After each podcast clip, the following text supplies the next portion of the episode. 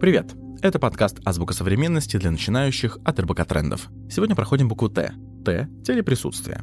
Есть выражение, что любая сложная технология неотличима от магии. Вспомните любой сюжет, где волшебники перемещаются ненадолго в другое место и подглядывают за тем, что происходит. Или как в некоторых историях люди выходят в астрал, оставляя позади свое тело. Если говорить на языке философии медиа, их статус можно было бы назвать телеприсутствием. Настоящее тело в одном месте, а разум, уши, глаза и голос в другом. Участвуют то ли в шпионаже, то ли в срочном заседании духовенства Министерства астральных дел.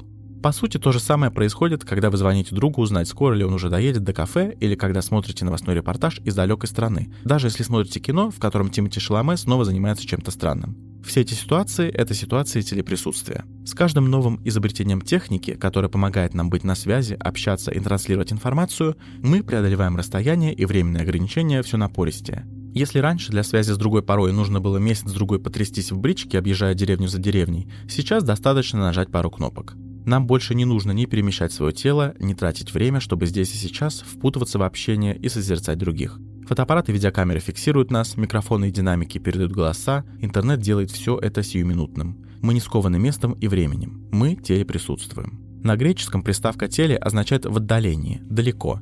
Комбинация присутствия, которая, по идее, должна иметь конкретное место и близость, с отдалением от места событий – то, что скраивает нашу удивительную повседневность и дает много интересных противоречий. Именно из-за этого внутреннего парадокса телеприсутствия нам было тяжело во время первого года пандемии общаться с друзьями по Зуму, а не собираться в любимом месте. Возможно, поэтому кино такой сильный вид искусства, способный буквально телепортировать нас куда угодно, чтобы быть и видеть что угодно. Как бы ни было все это странно, в конце концов, это чистейшая воды магия, и в этом есть красота нашей загадочной повседневности.